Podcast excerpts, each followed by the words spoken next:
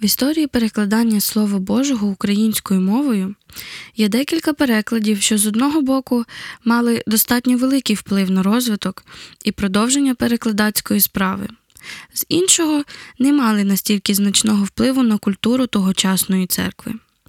В більшості випадків перекладачі просто хотіли надати звучанню текстів святого письма сучасного вигляду.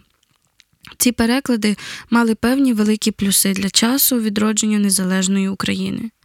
Наприклад, книга псалмів чи п'ятикнижжя Мойсея, що були представлені сучасною літературною мовою. Та, хоча вони були певним кроком вперед, проте значною мірою лише переосмислювали чи відшліфовували роботу, проведену до них на початку ХХ століття. І сьогодні в нашій передачі ми поговоримо одразу про чотири подібні переклади. Так, багато перекладів ми представляємо лише з однієї причини, адже усі вони, так чи інакше, переклади лише Нового Завіту і якихось частин Старого Завіту, важливих для літургії.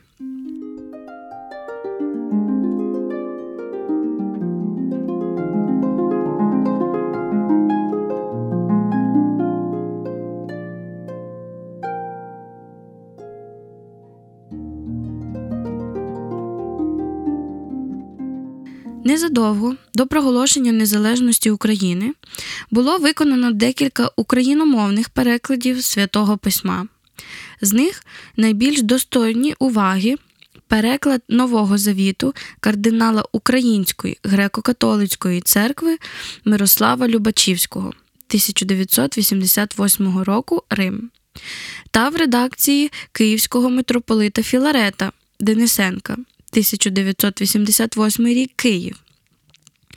Переклади були виконані незалежно один від одного.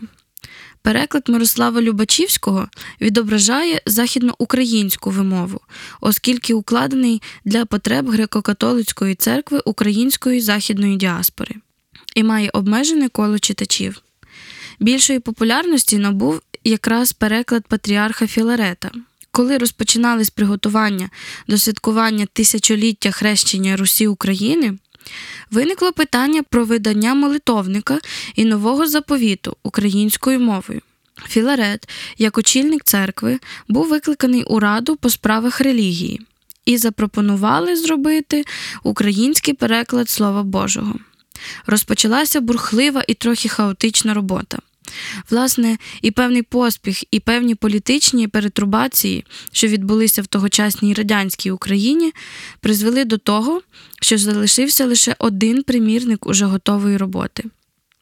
У нього війшли Новий Завіт і частини Старого Завіту, що використовувалися в літургії.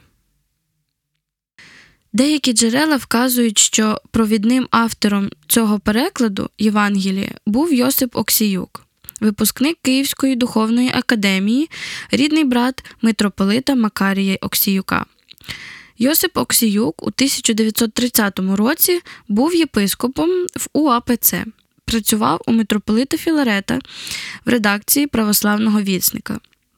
Вірогідно, що Окціюк здійснив цей переклад на початку 1970-х років, але видали його лише у 1988 році у складі Біблії Філарета.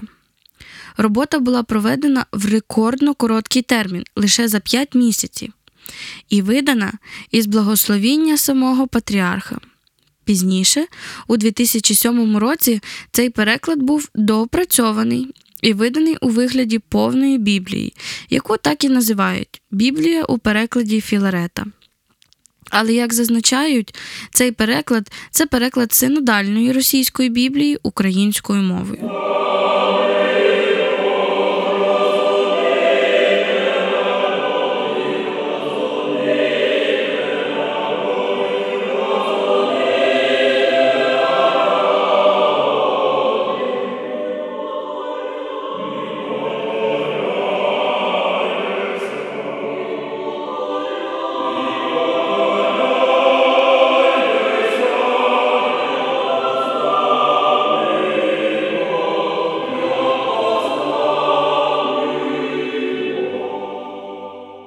На рубежі 1980-90-х років був створений переклад Нового Завіту, Псалтирі та притч Соломона, Деркача, Смольчука, Духонченко. Яків Духонченко керівник Української Баптистської церкви, доктор богослов'я, знаний громадський діяч, користуючись своїми міжцерковними та міжнародними зв'язками, почав переговори про новий переклад з єдиновірцями канадській діаспорі. Переговори долучили до співпраці голови Євангельського перекладацького центру в Канаді, пастора Григорія Деркача.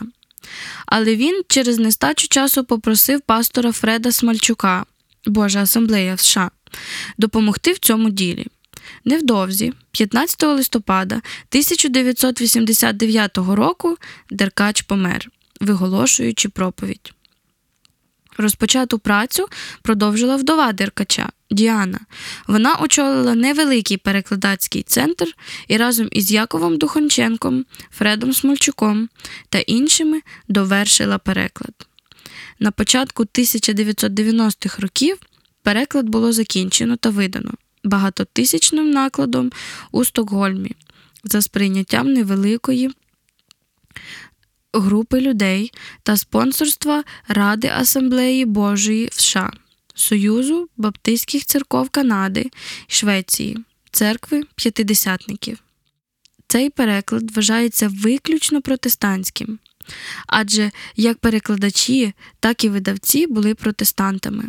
Тому він не мав широкого попиту в інших конфесіях християнства.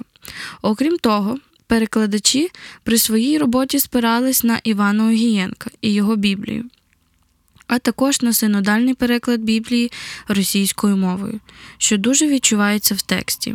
Порядок слів у віршах, буквальне наслідування попередніх праць, навіть деякі стилістичні помилки, що були просто перекладені з російської на українську.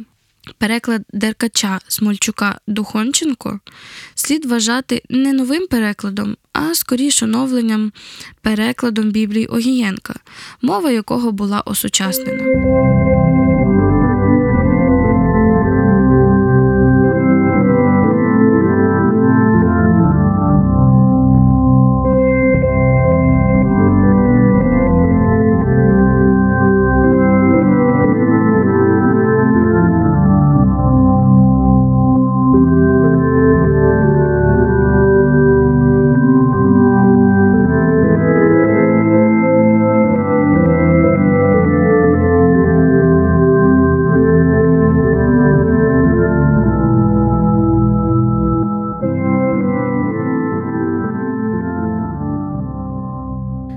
Впродовж 1990-98 років в журналі Людина і світ був опублікований коментований в дусі раціоналістичної біблійної критики переклад Біблії Євграфа Дулумана, переклад з оригіналів Тори, п'ятикнижжя Мойсея, Апокаліпсис, Євангелія від Івана, Еклезіаст, декілька псалмів.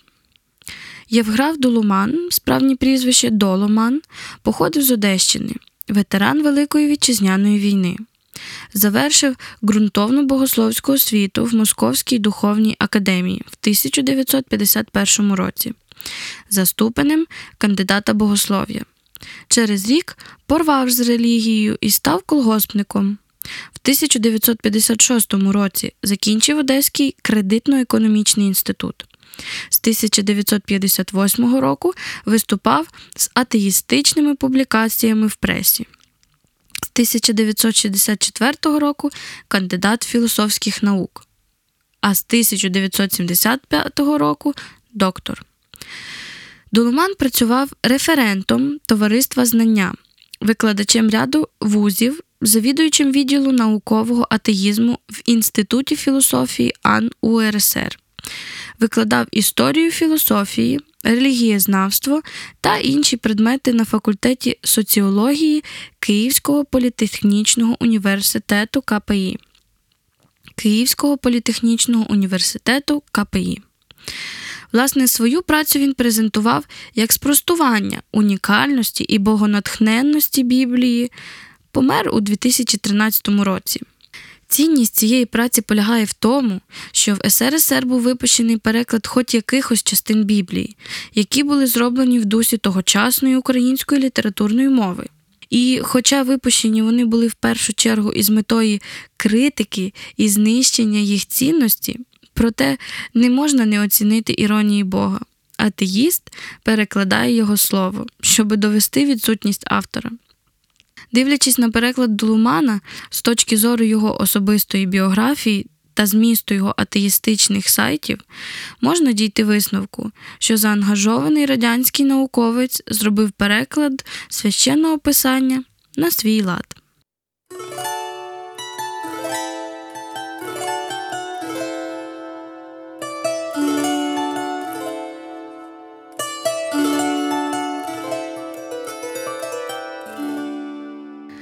На початку 21 століття український історик, письменник, перекладач, протестант з віросповіданням Олександр Гижа уклав новітній переклад Біблії з метою виправленням недоліків попередніх повних українських перекладів, користуючись усіма художніми засобами української мови.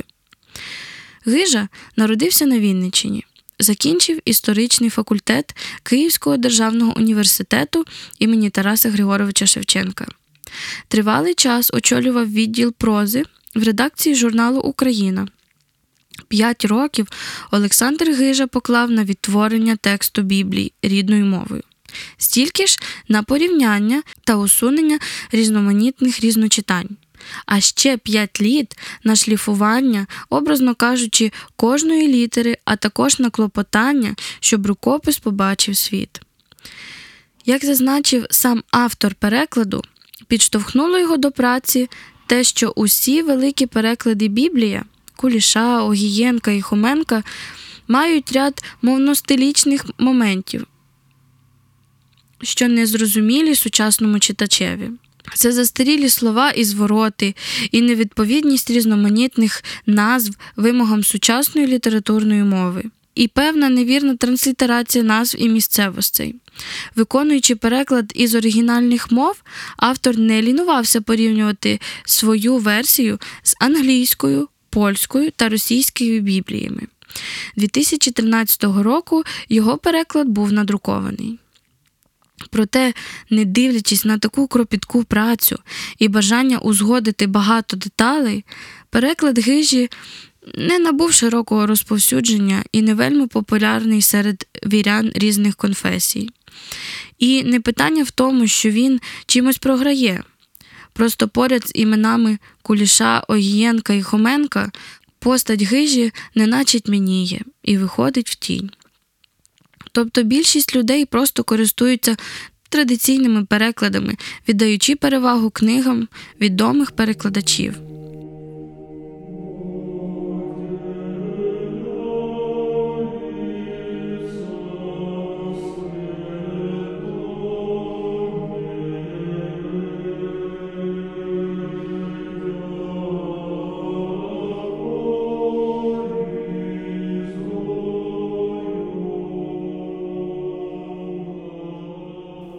Історія перекладів українською мовою Нового Завіту насправді ще дуже недосліджена. Адже є ще багато примірників тих чи інших перекладів, чи поодиноких книг, чи навіть усіх чотирьох Євангелій, які невідомі багатьом людям. І скільки є ще недосліджених сторінок історію перекладу Біблії українською. Проте мета наших передач показати, що віра в Бога як того, хто керує Всесвітом, і впевненість в тому, що Слово Боже має звучати на зрозумілій кожному народові мові, штовхає багатьох сподвижників на нелегкий, довгий і важкий труд, перекладати Слово Боже так, щоб кожен, хто здатен, міг його зрозуміти і схилитись перед Богом.